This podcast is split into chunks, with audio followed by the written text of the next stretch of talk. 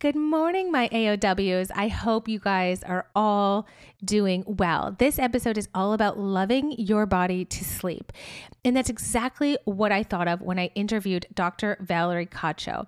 She is a women's sleep expert. She has an integrative sleep medicine practice and is also a sleeping coach. And trust me, you are going to want to work with her immediately. And she's going to be a very busy lady, if not already. But this episode is so full of such amazing pearls on how to get your body to sleep, why sleep is so important, and a, just a different perspective than just me. You're going to love this episode. I can't wait for you to get into it. So, without further ado, here we go.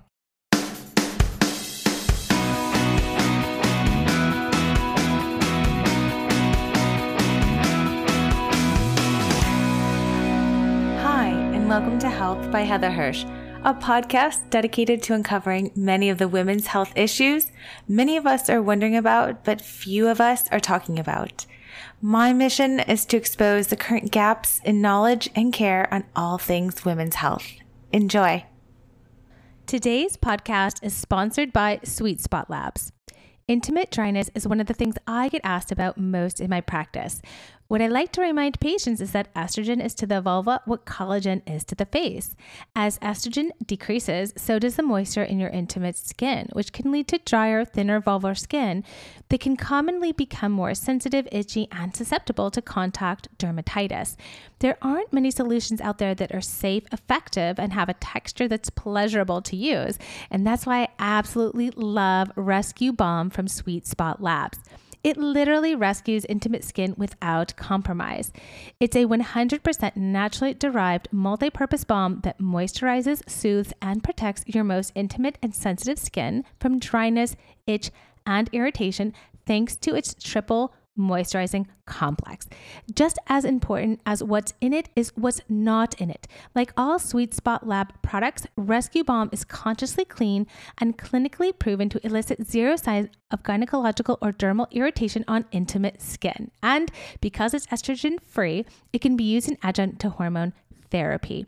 Visit sweetspotlabs.com and use code Dr. Hirsch at checkout for 20% off your first order.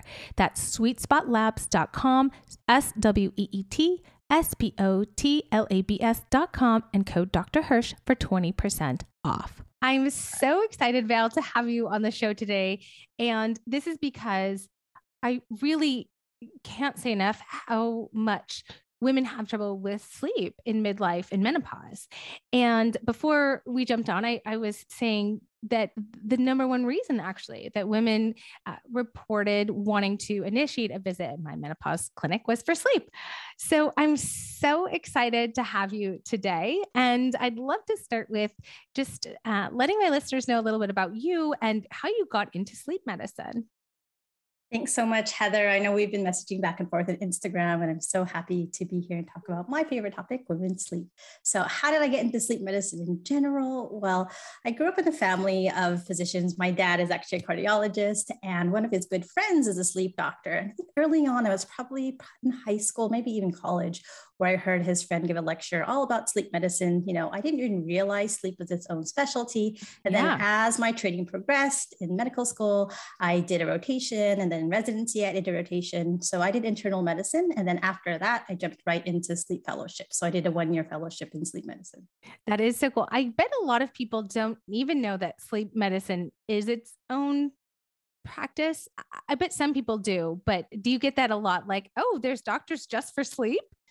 Yeah, and I think it just depends on maybe where the patient comes from. I mean, so I mean, some, certainly when you think about sleep medicine, typically you think about sleep apnea, and so a lot of pulmonary docs do it. Or if you think about movement disorders, then you think of seeing a neurologist. But given my background in internal medicine, I'm definitely more focused in preventive care, lifestyle medicine, and so it was a great marriage between um, learning about sleep because there's so many different um, preventive health topics and wellness topics in and around sleep. Oh, yeah. let's get into it. Yeah, because that was going to be my mm. question of like when you saw that lecture, what was your like aha moment of like, yes, this is so cool? Yeah, well, I think firstly, like knowing my dad was an interventional cardiologist, his schedule, I was not into that because I know I wanted to have a life and have my own kids. And so, one of the highlights of sleep medicine is that it's there's really no emergencies. I mean, granted, there are people who have heart failure and have pretty bad sleep apnea or falling asleep driving, but you know, those things can be mitigated by you're in the hospital or you take a nap before you, you know, go drive, or you take sleep medication. So I definitely like that aspect about sleep medicine medicine. It wasn't acute. Mm-hmm. But really, when I learned more about sleep, and you know, sleep is not yet, I think, in the forefront as a pillar of health. You know, I like to talk about as the best pillar of health because guess what? If you have more energy, then you're gonna go to the grocery store, you're gonna cook, you're gonna clean versus going through the fast food. You're gonna have more energy to exercise. You know, we focus so much within the wellness community about diet and exercise, which you know, I don't want to minimize those things, but guess what? Getting better sleep, optimizing your sleep helps you do those things even better. You can function better. Your brain works better when you're, when you're getting better yeah, sleep. So. Sleep is like the top of the funnel. Uh, yeah, exactly. That's a great way to put it. right? And we shortchange ourselves, or we just don't know enough about it to, you know, really improve our sleep, which we can talk about more and more. Oh, I know. I'm I am literally just dying to uh, shoot you so many questions just for my own self interest sure. because I too certainly think that sleep is t- top of the funnel eh, for mm-hmm. all those same reasons. And I'm so interested in uh, what we see preventatively when people get good sleep. Um, so I could probably guess a couple, but I'd love to actually hear from you. What does the research show in terms of either longevity or prevention of chronic diseases with good sleep? Yeah. And it's almost like, well, where do we start? Right. Sometimes I just take the top down approach. Let's just talk about your brain. So, when you get enough sleep, and what's considered enough for adults, seven to nine hours. So, there's a part of your brain called the glymphatic system. I think more and more people are talking about it, but basically, it's the trash collectors. This system is activated when we get enough sleep, especially if we go into deep sleep, right? There's toxins that are built out throughout the day. And so, these trash collectors actually clean it out. And so, what happens if we shortchange ourselves from sleep, well, higher rates of dementia, right? And that's a chronic condition that a lot of us worry about. Um, going further down, what about our heart? You know, if you don't get enough sleep, it's an inflammatory state. You have higher levels of cortisol, um, adrenaline, and those things can cause increased risk of blood pressure, right? Heart attack, stroke. Um, what happens to our metabolism, our um, insulin levels, diabetes, right? Those all play a role when you don't get enough sleep from an inflammation standpoint. But there's actually hormones that regulate how hungry you are um, and you know another hormone that puts a brake on your appetite, right? So ghrelin, I always think of like a gremlin makes you want to eat more. Guess what? They've actually slept deprived college kids, and they tend to grab more um, junk food, right? So and then also Nurses Health Study, we know that women who work at night typically night shift workers sleep less on average. So higher rates of obesity, higher rates of um, diabetes as well. So cancer, cancer is associated with not sleeping enough. Again, from the Nurses Health Study, higher rates of breast cancer, which is something probably your, your audience um, is concerned about. Um, mental health, right? one of the first things we learned in sleep fellowship is when you don't get enough sleep, mood is one of the first things to go. And there's really a bi directional relationship between anxiety, depression, and sleep. If you already have underlying anxiety and depression, then you have difficulty with sleep. But also, if you're not getting enough sleep, then your mood is one of the first things to go. So then you can get more depressed and you can get more anxious, which we already see, right, as women go through perimenopause from you know a lot of different factors, but also maybe not really understanding what's going on with their body uh, during this change. Yeah, so those are sort of things in a nutshell um, where not getting enough sleep can impact your health. Yeah, each of those could be its own separate like hour le- lecture or lesson or talk. Um, and you summarize that so perfectly. You are meant for podcasting. You are I meant like to be podcasting. a guest. Yeah, I we'll see. We'll see. Plant that seed though, Heather. Maybe one day. I know. Um, so given all that, what do you say to patients or you know friends who say, I only need four or five mm. or whatever many hours of sleep you know what do you say I, I have my own little script but i want to know what you say yeah no that's a good thing and there are people you know granted out there right there's something for everybody there are short sleepers you know the percentage of that it's probably 1% 2% you know less than 5% for sure where you can function and have probably a healthy life on very little amount of sleep as a whole, right, seven to nine is a recommended. If you are shortchanging yourself, you may not realize the benefits until you get more sleep. Mm. Um, so a common, you know, reason why patients see me is because they have obstructive sleep apnea, right? So that's people who snore, stop breathing, gasp, and choke for air. Um, a lot of people minimize these symptoms because they think snoring is normal, and then un- it's not up until we get them on treatment that they realize where wow, my brain functions better. I, I feel so much happier. Better. I'm not snapping at my kids. the sun is brighter. The sky is bluer. It's, it's just yeah. a really interesting thing, right? Because if you're in that same situation, you know, you don't really know or understand, right? You know, you don't know what you don't know.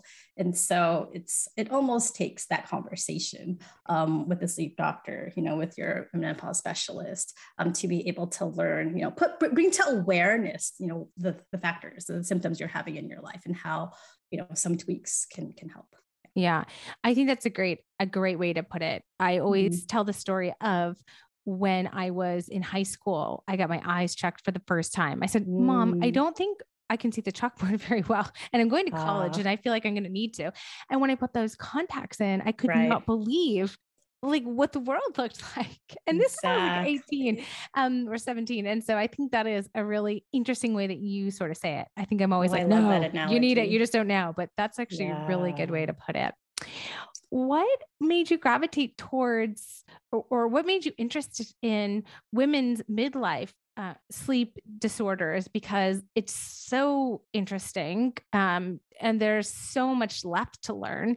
What to you was interesting? Was it you know, just kind of seeing in doing all that clinical work for a while or reading something or what kind of sparked it for you?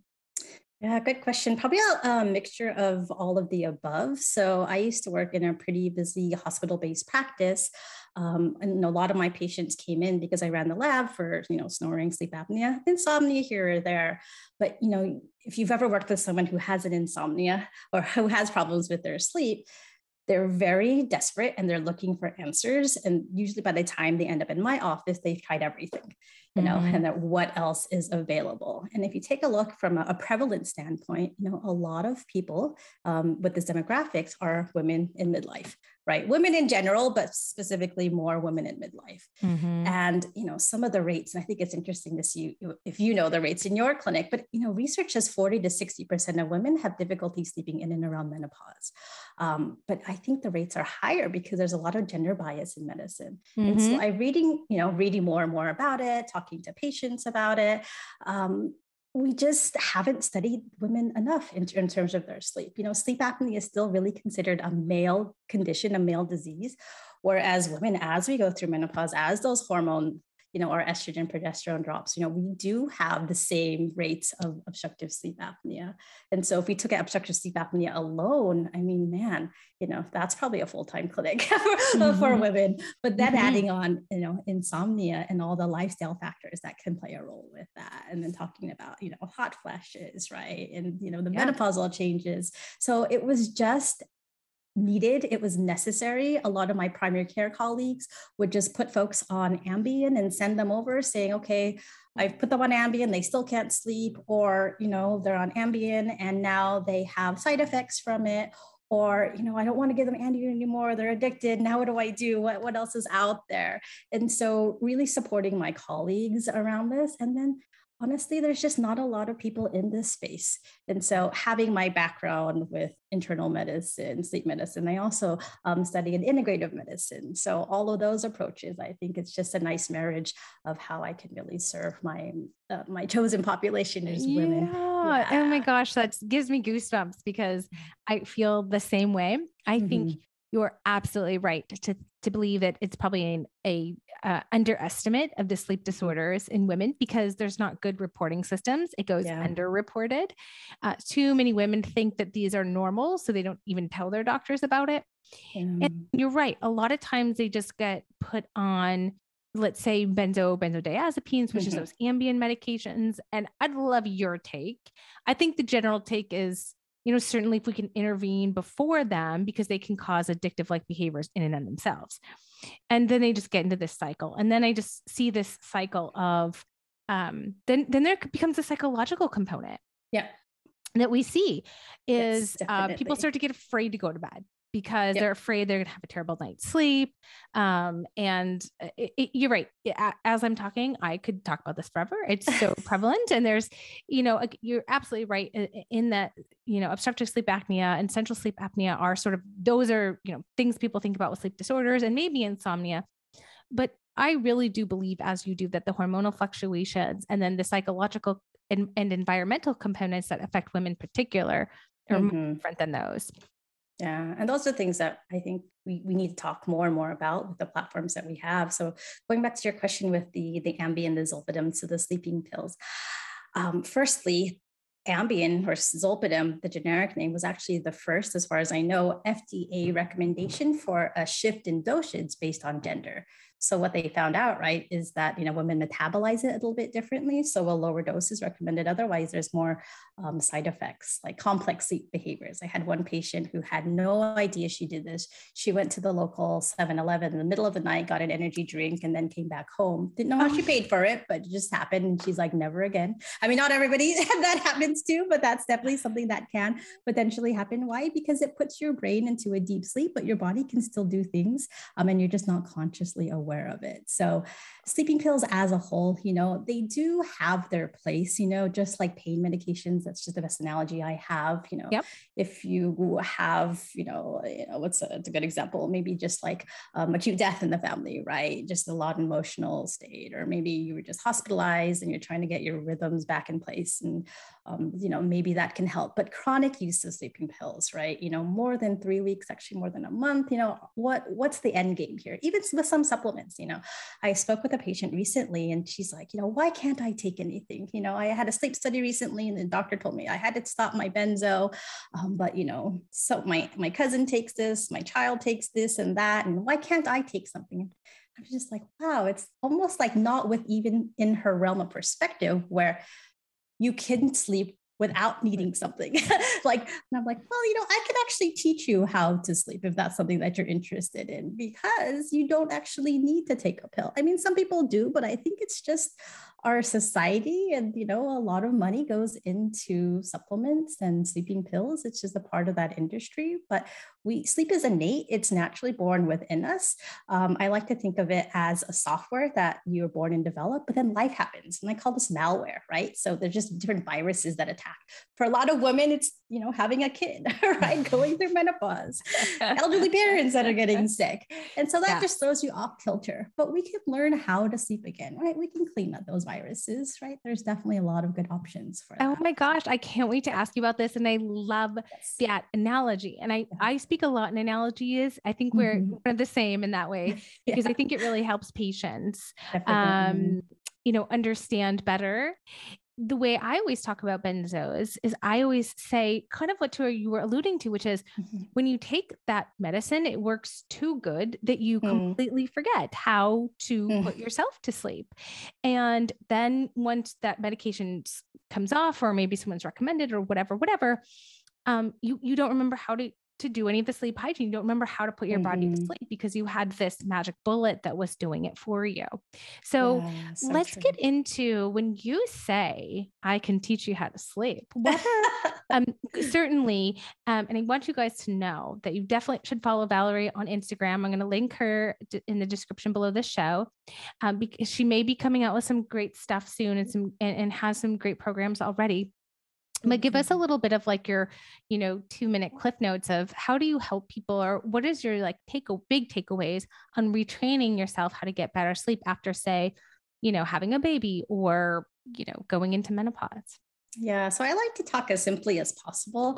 So what i how i describe sleep is sleep is when your brain waves slow down your muscles relax your breathing slows and then you lose consciousness so, what is going on in your life that's keeping your brain from slowing down? And then just sort of allow them to think about that.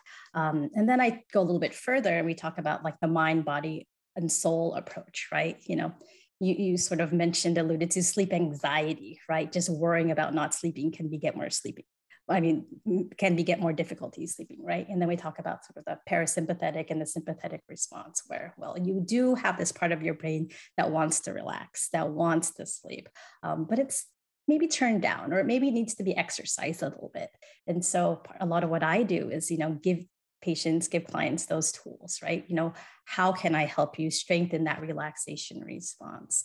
And so there's a whole host of things mind body practices breathing exercises yoga tai chi meditation guided imagery um, acupuncture a lot of things that actually have good science um, to help them. So right calming down the mind what's keeping your brain from slowing down body, right? You know, do you have restless, restless leg syndrome? Do you have chronic pain? Do you have, you know, a breathing condition? Do you have hot flashes, right?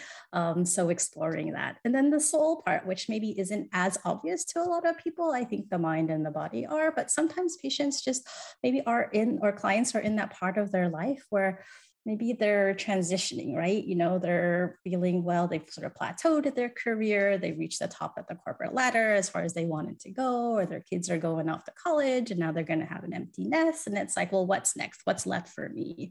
Because um, a lot of what I've seen, right? And, you know, if you just take a look at Hollywood, you know, they really highlight and they make light of, you know, puberty, adolescence, you know, coming of age. But as we get older, what happens when we're not fertile, when we're not having kids, right? You know, they don't really highlight that that time of our lives for women. But you know, women can still have a successful second chapter, third chapter, fourth chapter, right? You know, there's women who are starting new businesses, starting new careers as they go through menopause, as they hit, you know, the age 50 or even beyond. So it's just something that's, I think, I like to support women in and around that because there are more than one reason. And it sort of just boggles my mind when I go on to different groups on social media and women are asking, well, okay, well, what pill can I take or what supplement can I take? Because if you think about using melatonin to help with you know your your soul is dying because you've done all the things that you wanted to accomplish like your kids are gone you're at the top of your career guess what? Melatonin isn't going to help you do that. You've got to do the soul work. You've got to do that personal development and take time for yourself. Um, so, part of what I like to do is just TLC medicine, sit and talk, give someone space to really have them examine what's going on in their life from that mind, body, and soul perspective. I think you hit the nail on the head. I'm coming to you the okay. second I have any sleep problems.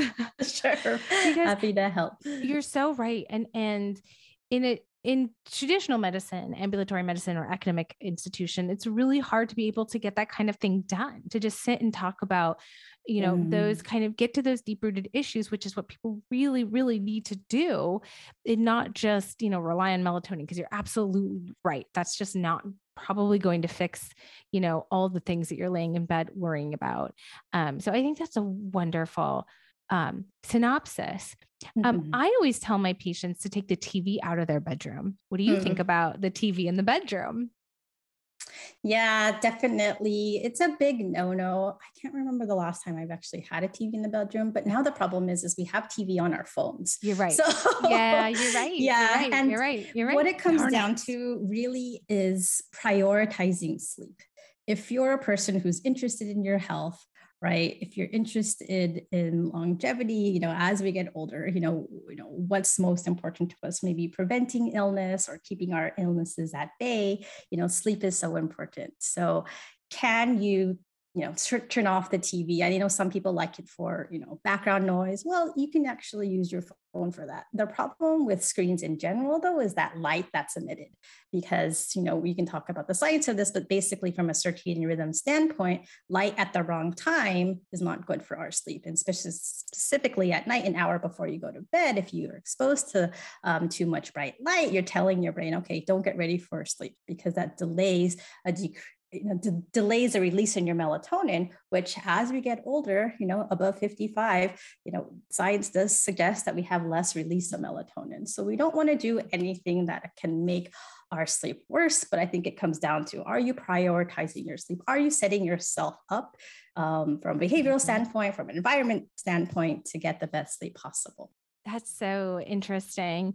Um, I saw this lecture once many years ago when must have been a grand rounds, and mm. she would she said like keep the lights dim at all times. So even if like your kids wake up, she's like, we'll try and fumble and do everything in the dark. like yeah. that's not exactly what she said, but that was the take home message for me was like, don't turn the lights on ever. Yeah. And I find lights very intrusive. Like you could see I'm sitting in a dark room.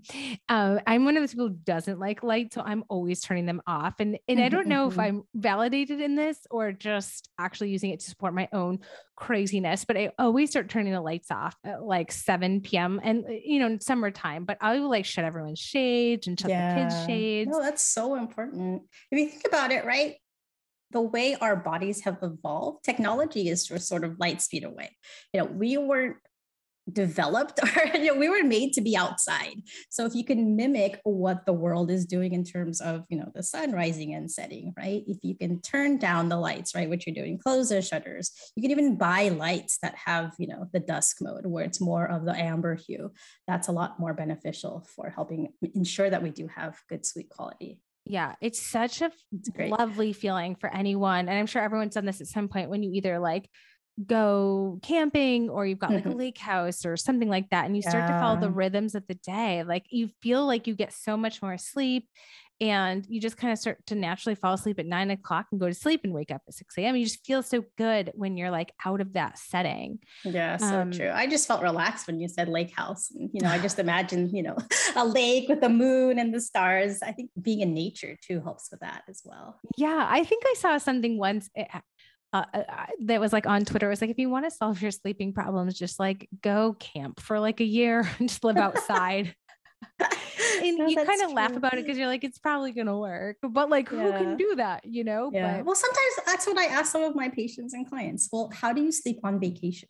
Because some people are like, no, I don't have stress. Well, like, well, how do you sleep on the weekends? You know, how do you sleep when you're taken away from your environment, when you're taken away from work? If you don't have to check your email, you know, and it's like, oh yeah, you know, I, I, think I do actually sleep a little bit better, or my mind isn't always racing. Mm-hmm. So. People sleep also gets better as soon as they retire. Like as soon as they retire, like, gosh, I feel so much better. And I'm like, I know. It is crazy how much our job fact impacts our health. So you ch- chatted a little bit with me through how you like to sort of like think very logically of well, mm-hmm, mm-hmm. why aren't you sleeping? Is there and I the pain is is is a great one because that is always one where I struggle too because that rate limiting factor is, is always multifactorial. And and now I don't do internal medicine. I really do menopause consults, but many of my patients still have pain in a hip or in a back or in their knees. But what do you say, or what are your thoughts about women who wake up in the middle of the night or toss mm. and turn all night or can't get back to sleep? And it's more of a perimenopause or menopause issue, not so much like a waking up snoring. It, it, you yeah. know what? As soon as I say it, you know that you could be, you could be, you could be. Yeah. But but when when when someone's like, oh, I just wake up all night, or I wake up at two a.m. and I can't fall back asleep. What are mm-hmm. your tips and tricks in coaching for that problem instead of just falling asleep, but in the middle of the night? Good question. And it's the same. I take it sort of through that framework, you know, mind, body, and soul. Are you waking up because there's something on your mind, on your to do list? You have a big presentation coming up? Body, hot flashes, right? I think people really know if they're waking up from hot flashes. The thing that's more subtle is the sleep apnea, the undiagnosed, untreated sleep apnea. Because the thing about it is, is women's symptoms for sleep apnea can be more subtle. You know, we don't have to snore to have ooh, sleep apnea. Let's right? dig into that right there. Don't move. Yeah. What, what are those symptoms for sleep apnea in women that may be different? Yeah. So, I mean, sleep apnea, right, is the muscles of the upper airway narrowing and collapsing. Usually it's the tongue falling back and choking yourself but you don't have to snore. You don't have to, you know, stop breathing or choke. You can just wake up feeling tired. you can have exhaustion during the daytime. I mean, not even even waking up tired. You know that after lunch feeling more tired. Um, headaches um, in the morning are associated with it. Brain yeah. fog, right? You know, you're yeah. not getting the uh, cleaning crew up, cleaning your your toxins throughout the day, um, and then women have more REM related sleep apnea. So, what does that mean? REM is a part of the night when you're dreaming. Usually, it's during the second half of the night. So, if you're going to bed at 10, waking up at 2, that potentially could be the time in around when you're having um, REM. And so, why is sleep apnea more prevalent? Well, because during your dream state, your body's usually paralyzed, so you don't act out your dreams. So that means that the airway's ah. a little bit more ah. floppy.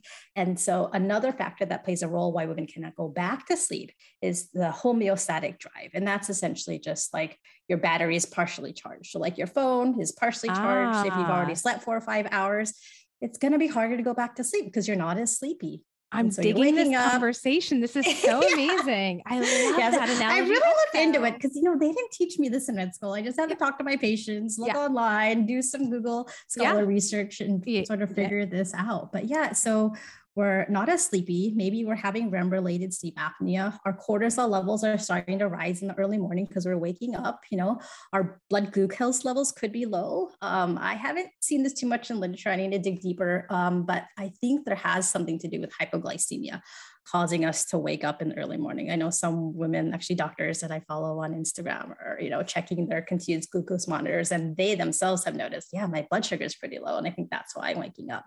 So the quality of food that we have, you know, eating more high fiber foods, less saturated fats at night has been associated with less awakenings versus mm. if you mm. have right, you know, that milk and cookies, it's going to cause your insulin spike. Mm-hmm. You know, your, your, mm-hmm. your, your liver is going to have to work. So harder. like what's a better nighttime snack in apple and ah, hummus and, and cucumber or, or maybe some berries actually. Berries are pretty high fiber right? Um, yeah that's so funny because nobody craves like healthy stuff right before bed. I know, right? Call, it's like, always an ice cream.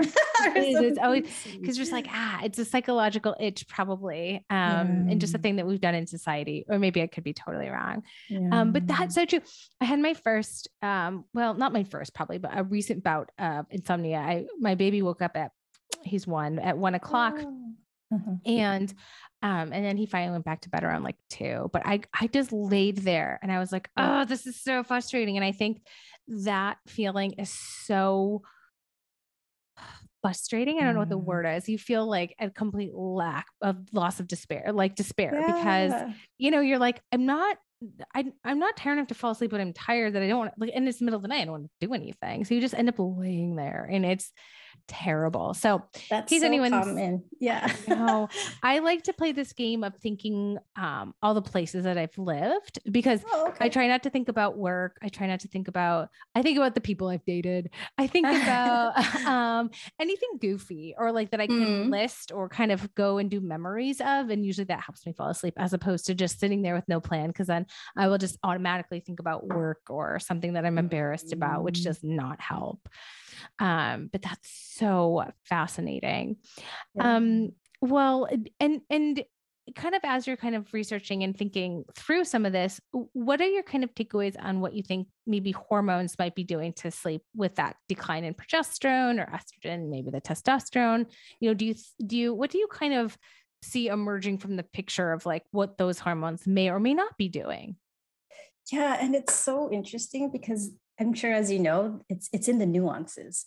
So there's more difficulty in around sleep early through the menopause transition through perimenopause than mm-hmm. you know later in the you know perimenopause postmenopause age, and research is really interesting because research is research. It just shows right They took a bunch of women and they you know put them in this category they put them in this category and then they either did surveys or they did sleep studies and um, the ones that specifically talked about hormones they did either blood test or urinary hormones the greater the change in fsh resulted more sleep problems. So women who've got, undergone surgical menopause, right, had their ovaries removed because it was such a rapid change in their hormone levels, had more sleep problems. As also women if they're in natural menopause early on. I think maybe perhaps you can talk more about this if they've had a greater change in their drop in estrogen. Yeah. Um, and it's interesting they don't the research doesn't always talk about progesterone even though progesterone is known as like the rest hormone. Um, a lot of the research was really measuring more of the estradiol levels and then the, uh, the rate of change of the fsh um, and then in separate studies they've actually done in lab sleep studies where we put all the eeg leads so we're looking at um, the brain waves. So you know for sure if a woman's awake or asleep, even though they've had the greater change of FH, FSH levels, their objective sleep quality was really no different. Hmm. So, like you said, mm-hmm. right? You know, I'm waking up at 1 or 2 a.m., just feeling awful. We tend to catastrophize early in the morning. So, yes. hormones, yes, can play a role because then in later menopause, when the hormones stabilize and, and yeah. women who are on hormone um, therapy, um, they don't have as much sleep difficulties. Right. So it, it does play a role, but it's not everything. is sort of you know what I like to say. And I think our attitudes, our mindset, I think what culture tells us as well, you know, it's dark, you should be asleep. Um, uh, one of my good friends is a psychiatrist and also a sleep doctor, um, but she has um, an Indian background. And so, like in Ayurveda and yogic tradition, if you wake up between those wee hours of the morning, then you start to meditate. You do your yoga nidra, and it's known as a sacred time. Versus like in the US, it's like, oh my God, it's 2 a.m. Why am I awake? Oh, like, let me grab my phone. Something must be wrong with me. Versus like, people halfway across the world are like, okay, mm, let me zen. let me focus on my breathing. It's quiet in house, you know, so I can really focus on, you know, my own internal self and how I can. I think that is mind, so. so. fascinating. I think that's so cool. Um, mm. I uh, thinking about the hormones, I think is so mm-hmm. interesting and what the research shows. I actually find sometimes when I put people on progesterone, it works really well for sleep. Oh my gosh. Mm-hmm. But not everyone. And yeah. I, I could say just everyone, even in early menopause, which is sort of like late perimenopause, early menopause.